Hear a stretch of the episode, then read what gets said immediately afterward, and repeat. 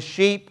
And how many of you have been watching and uh, got a couple of original songs? How many of you heard What Shall It Profit a Man? Got a lot of hits on that. And today, Near my mother's heart. How many of you heard that? Yes, got a lot of hits on that as well. And uh, folks are uh, just encouraged to be in the Word, and it's encouraging to me that sometimes upwards and above, uh, sometimes even 80, 90, 100 people having devotions with us. Just think about it. That's, some, that's one of the silver lining, uh, unintended consequences of this whole crisis. We've got those devotionals going out, and people are viewing and they're sharing. And it's exciting to me that when, when I'm listening to myself again and going back over it, that there are many, many, many, many others who are being blessed and taking that, getting equipped, and serving God. Well, amen. Welcome uh, to our service tonight.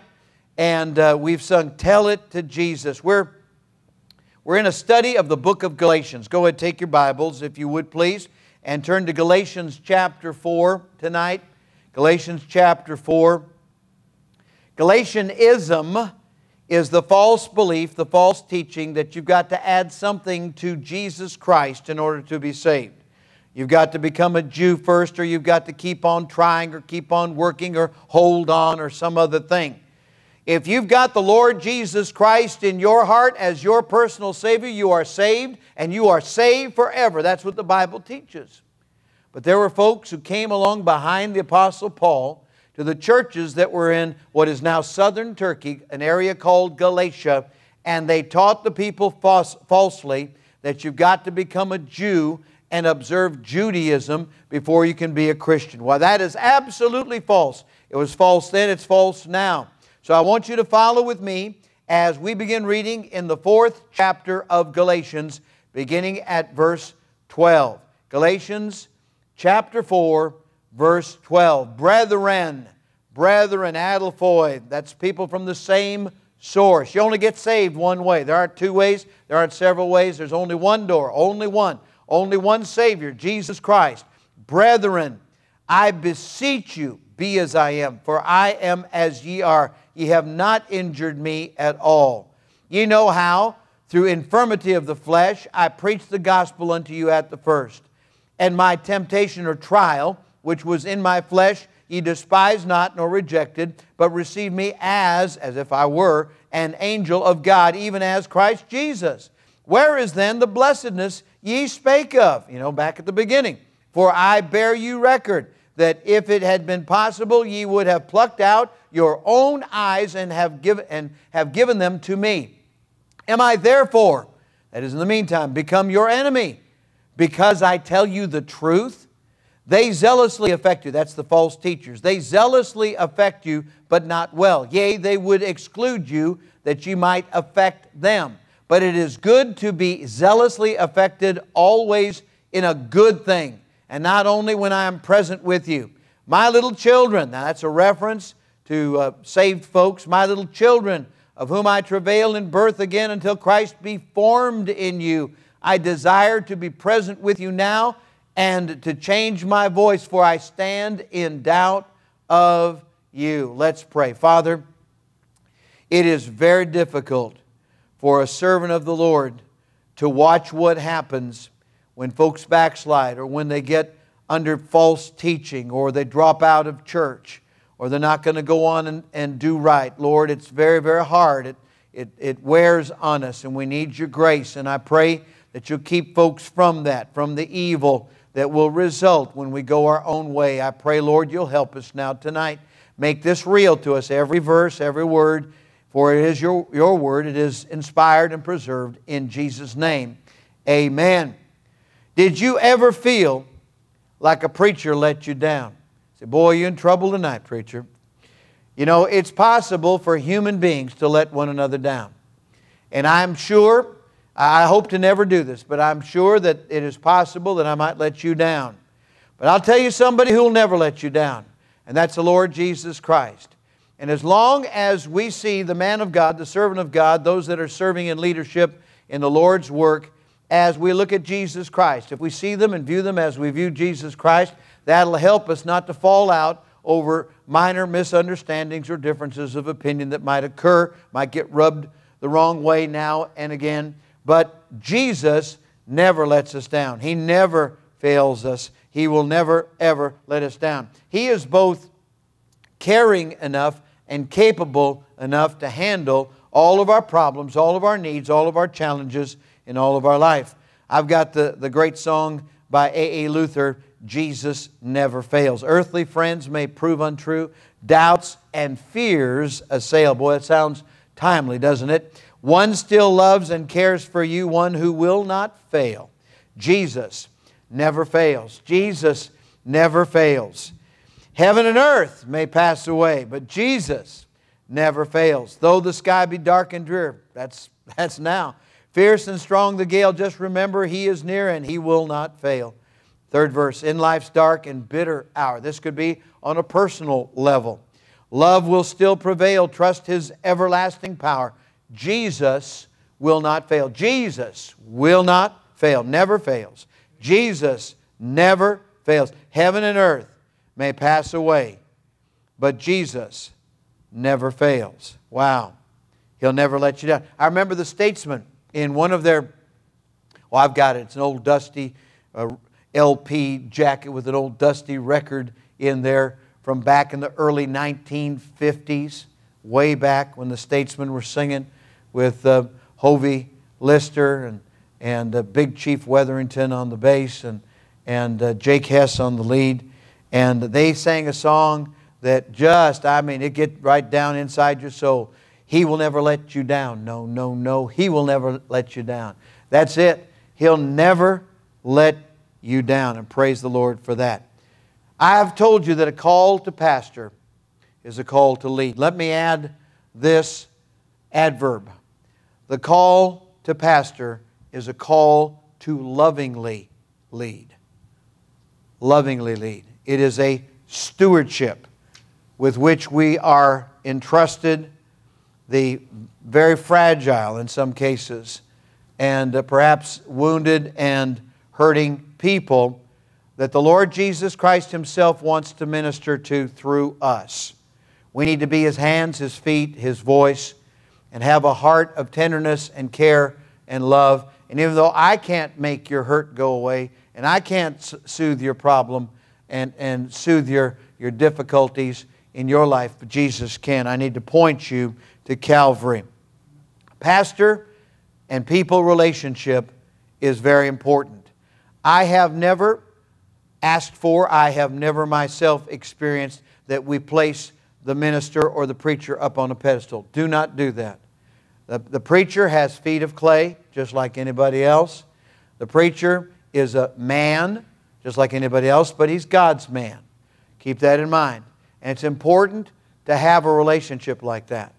I've, I've told you before, everybody ought to have three homes. You know, they ought to have a heavenly home where they've received Christ as their Savior and they're going home, they got a mansion. And everybody ought to have a home of their own where, you know, they and the people that love uh, them can meet together and they can have their own home. Everybody ought to have that. How sad it is for people to be homeless.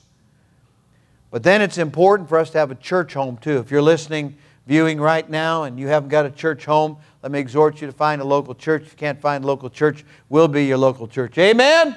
Amen. We'll do what we can for you, best that we possibly can. You ought to have a, an up close and personal relationship with a pastor who is uh, an under shepherd under the great, good, and kind, uh, loving shepherd, Jesus Christ.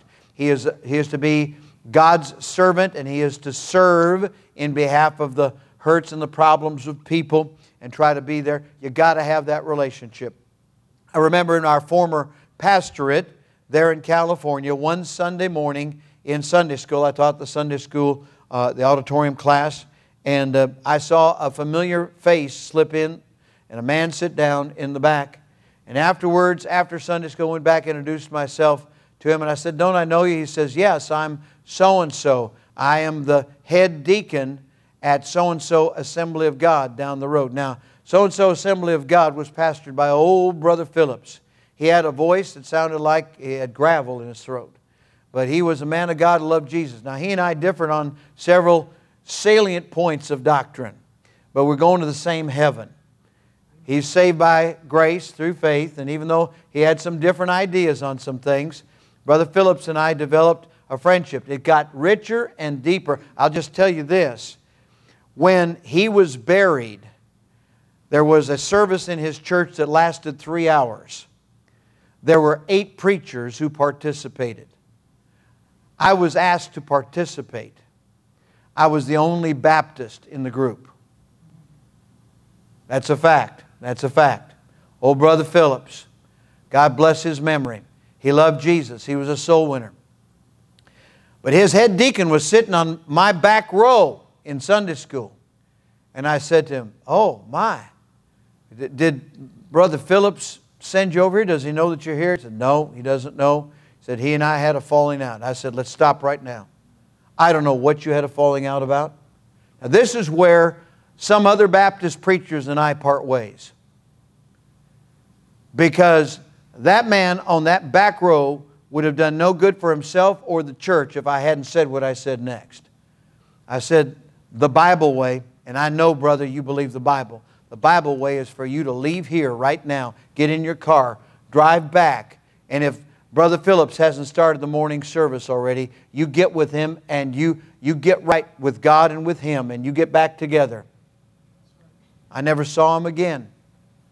But a couple weeks later, we were at a restaurant. Brother Phillips came up to me and he put his big old beefy arms around me and he said, You see this man right here? And he's saying it to everybody in the, See this man right here? This is a Baptist. This is the only Baptist I can stand.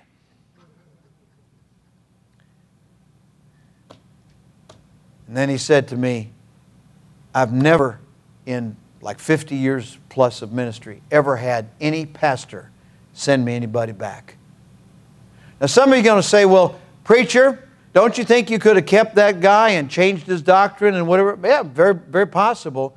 But that was not one of my options. He had a problem with his pastor. Pastor and he had fallen out. And I know what's very important. I know this. You need to be saved. That's the first and foremost thing. But secondly, you need to have a church home and have a trust relationship with the man of God so that when things arise, when, you, when your kids go astray or when, when, the, when, the, when you lose the job or when illness comes or when something happens, you got somebody who can pray right then. Now, I enjoy hearing some of the preachers that are out there on the airwaves, and uh, we don't pick up any on television because we're not hooked up, but we, we, uh, I'm, I'm aware most of the preachers I listen to are dead guys. I love to hear Lester Roloff. Amen. Amen. Amen. Oliver B. Greene. I love to hear Oliver B. Greene. So most of the guys, and, and J. Vernon McGee. Uh, so th- there's the, there's the uh, triumvirate right there. But, uh, but some of the people that are alive right now are, are doing a good job, a decent job, a, a good, an outstanding job perhaps. But I'm going to tell you right now, brother XYZ, who's on the radio or on the TV, when you get sick, when you've got problems, when your family's falling apart, he's not going to come and pray with you and help like a, like a pastor will. A pastor will. And unless I'm told not to visit, I'm going to visit when you got a problem.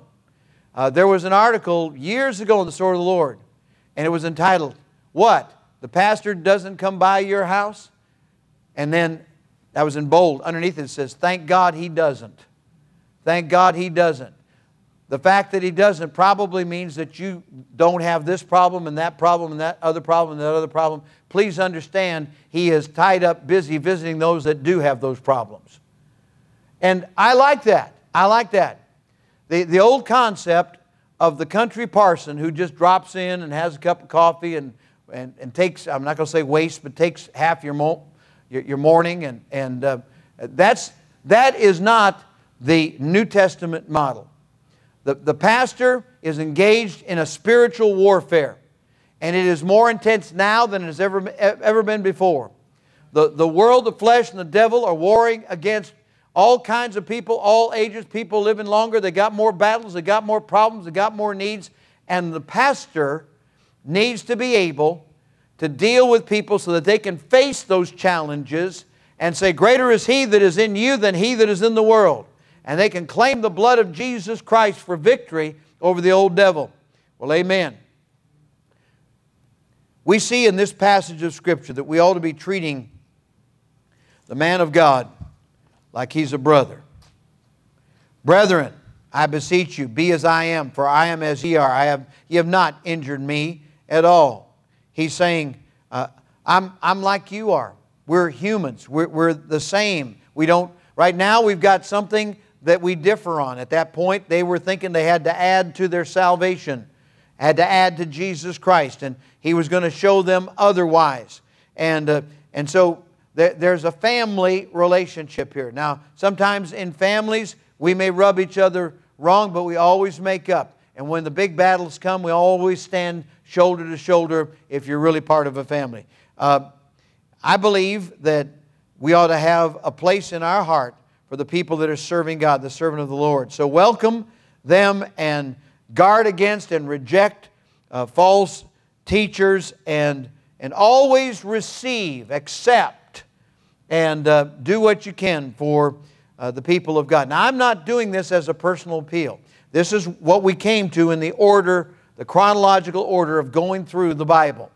This is where it is. If I were to ignore this because I would be fearful that somebody might think that I was self aggrandizing and just looking for somebody to do something for me, then I would be a very poor minister of Jesus Christ, a servant of His, if I skipped Scripture because I thought that somebody would think that I was taking uh, advantage of them. So I am not. That is not it at all. But preachers, from time to time, will be under attack. From time to time, preachers and people will fall out. There'll be misunderstanding. But if they really get a chance to sit down, think about it, pray about it, the, God the Holy Spirit's going to say, you know, you ought to get right about that thing. You ought to settle that thing. You ought to pray about that thing and put it under the blood and move on. The longer we don't do that, the harder it is going to be and the more bitterness is going to arise. Jesus said, when you go to the altar and, and you bring your gift to the altar and you kneel down, how many of you remember reading this in the New Testament? You kneel down with your gift and you realize that there's something between you and your brother and sister in Christ. You're supposed to leave your gift at the altar and go make it right right then. Don't wait till the end of the service or the prayer or whatever. Do it right then. Right now, God the Holy Spirit is revealing to you something that has gone down between you and some other brother or sister in Christ, and it needs to be made right. And you need to go make a phone call or write a letter or go see that person and make it right. The best thing we can do in these difficult, challenging days, these last days in which we live, is to get right with God's people and go on. And don't let that thing become a root of bitterness. Restoration, forgiveness, reconciliation ought to be what we're all about. Amen. It's so important. So, Paul is calling them brothers. He didn't treat them as enemies, he didn't even treat them as, as antagonists or, or the opposition or uh, the errorists. He didn't murmur, he didn't gripe, he just, he just, he just told the truth. He didn't complain about them, he didn't attack them. He treated them as brothers and he beseeched them. He's not commanding or, or talking down to them, but he's begging and pleading from his heart as a true servant of God. He's begging them to be as he was, for he'd become one of them. He'd always been loved and, and cared and shown affection by these same people, and now all of a sudden he's He's persona non grata. He is no longer on their good list. And he wants back in, but he wants back in the right way. Do you know you can't you can't restore a relationship unless you do actually put that thing, that difference under the blood. It can't, you can't just do it any other way. You've got to be willing to, to stand on the basis of the finished work of Jesus Christ at Calvary in the empty tomb. Amen. It's got to be on the basis of what God does through Christ in our behalf. And so he's saying there's no bitterness. Uh, you, you haven't injured me, Paul says. Uh, I don't have any anger towards you. Uh, I'm not going to pick at you, pick at you. I have no malice against you. There it is. That's the heart of a true Christian. No malice. Love and affection, yes, but no malice. Bitterness is a terrible obstacle to the work of God. It'll keep you from any success in the work of the Lord. Now, there are some preachers who, because they have been blessed with a position, a responsibility, let's call it what it is, they believe that they are somehow um, uh, made of Teflon and nothing will stick to them. And they can do anything they want to, say anything they want to, act any way, have any kind of attitude they want to, and they, it'll be all right because they're like Teflon. It's not going to be, it's not going to be, they're not going to be held responsible. In Jeremiah chapter 23 and verse 1, Woe be unto the pastors that destroy and scatter the sheep. I realize that pastors means shepherd here, but we can apply this principle. There is a woe pronounced upon pastors who are so insensitive that they won't, by the blood of Jesus Christ and the empty tomb and the power that's available to them, try to restore a relationship. That is always our first joy and responsibility to get right, to try to help others to be right with us. Those sheep get scattered, that's a terrible, terrible thing. And what do you do then? I have never had the opportunity to deal with actual sheep, but I've dealt with a lot of the, the two legged kind. And I know this when somebody is injured, and then if we don't try to make it right, it can become a very deep wound and it can be almost beyond reconciliation. And some people will even go to their grave with bitterness and anger and won't get right with their pastor or their church because of some reason, some obstacle that kept them from that. The Apostle Paul went back through time. He said, Let's rewind the tape a little bit. And he said, You remember when I came to you, I had this infirmity of the flesh. And he does not, he does not uh, expand on that.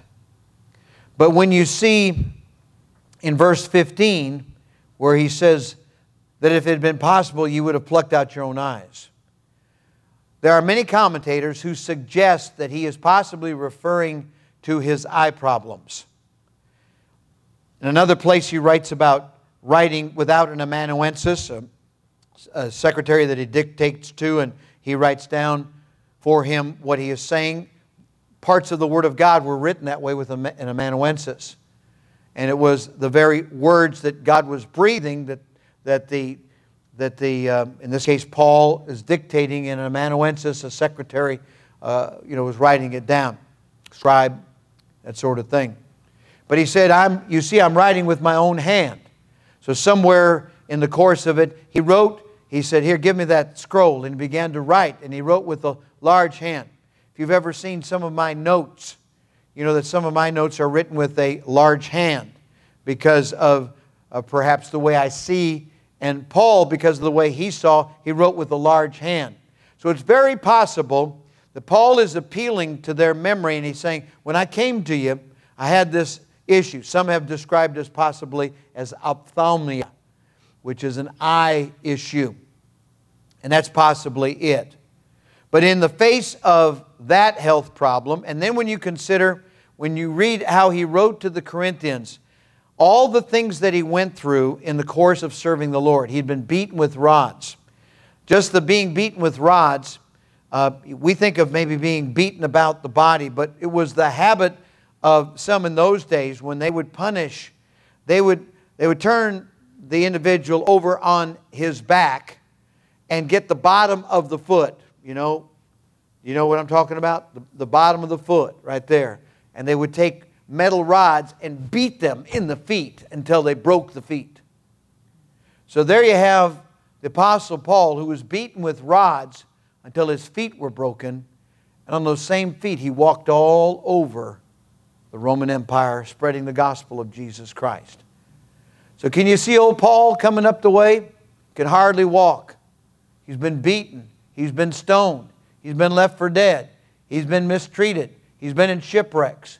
He's been in all kinds of ambushes, and, he, and the Lord has delivered him out of all of this. And he comes to the churches of Galatia, and he faithfully teaches, standing on those beaten feet, on those broken feet. Stands up and he, and he preaches uh, and teaches and does it for long periods of time, condensing it into maybe a few days or weeks or months, and then moves on to the next place and the next place and the next place. And he does this. He's, he's literally imparting to them what God has given to him. That's what the minister of Jesus Christ does. God pours it into him, and he in turn pours it into his people.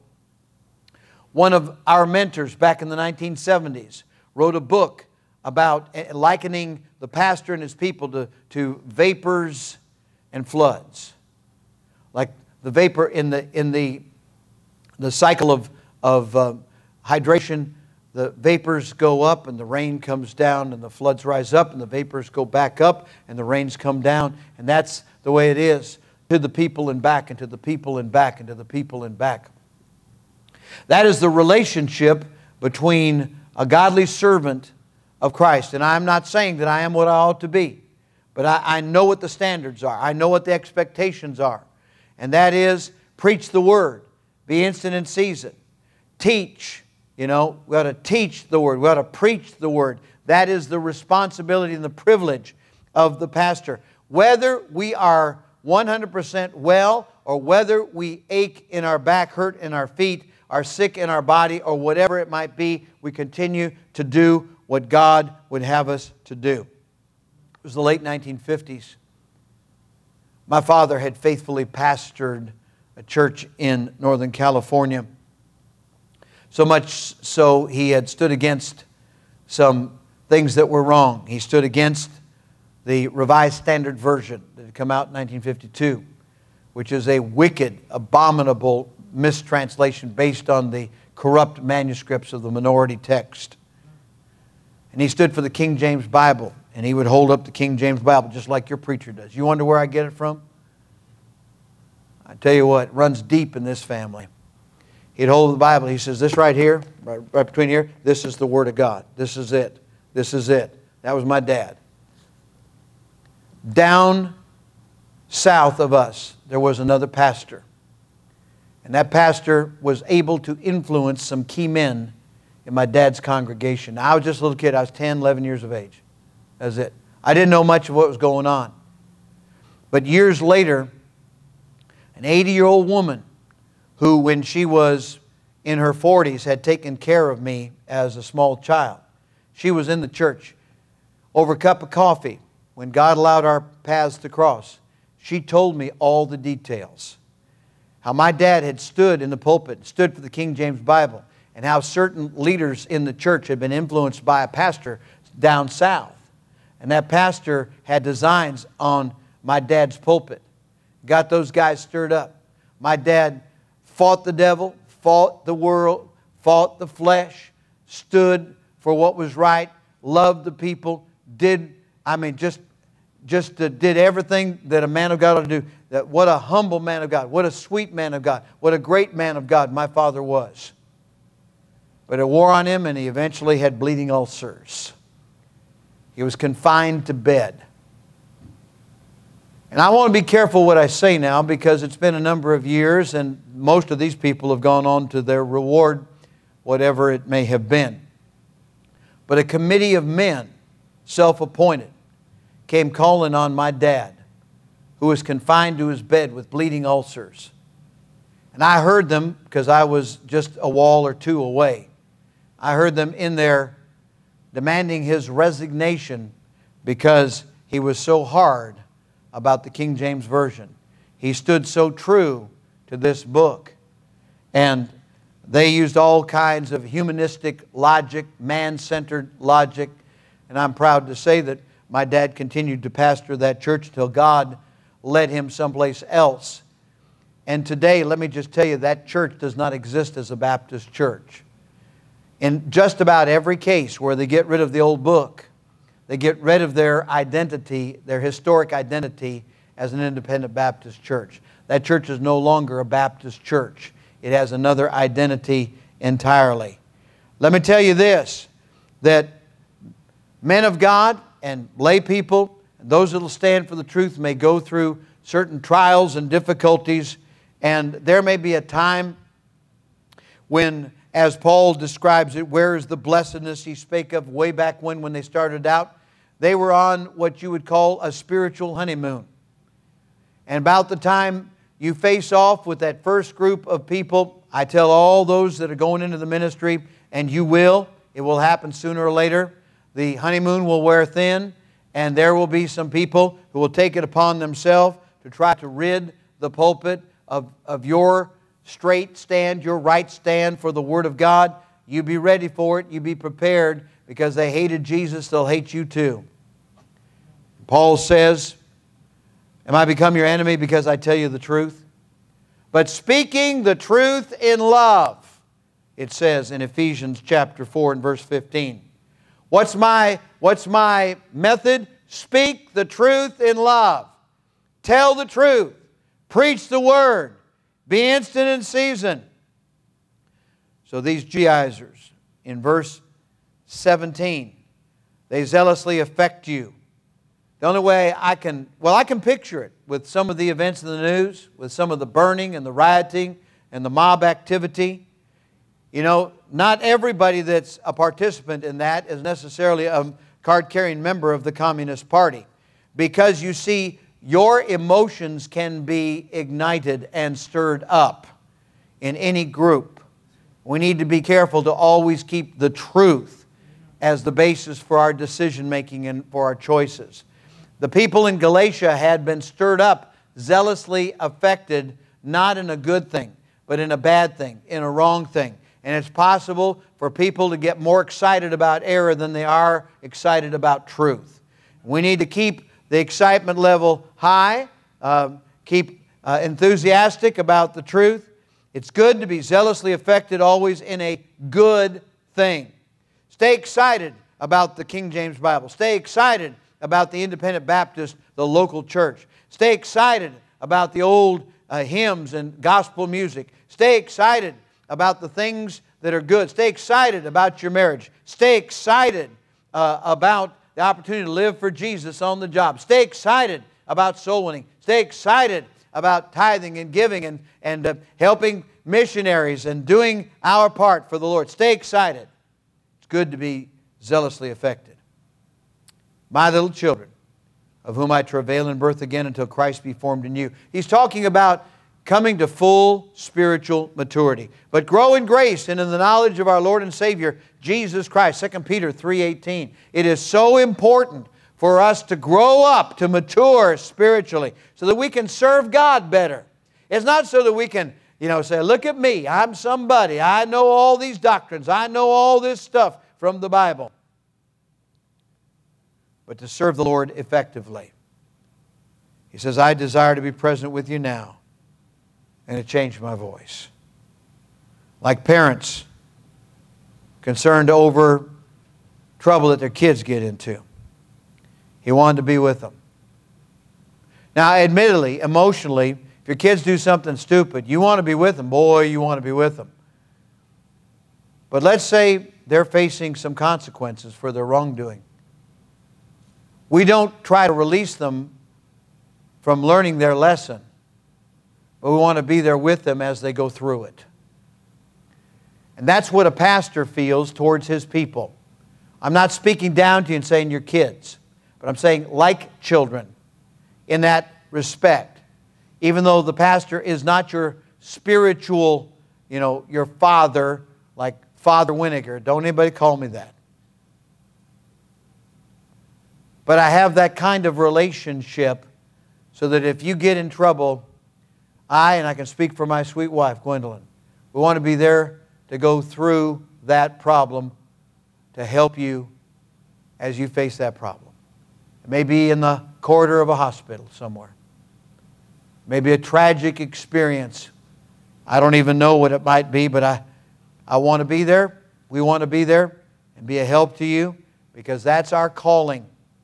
What we do is not a job. Thank you for supporting us. We appreciate that. But we don't do it for the paycheck. We don't do it because it's got a job description or it's part of what goes on the resume.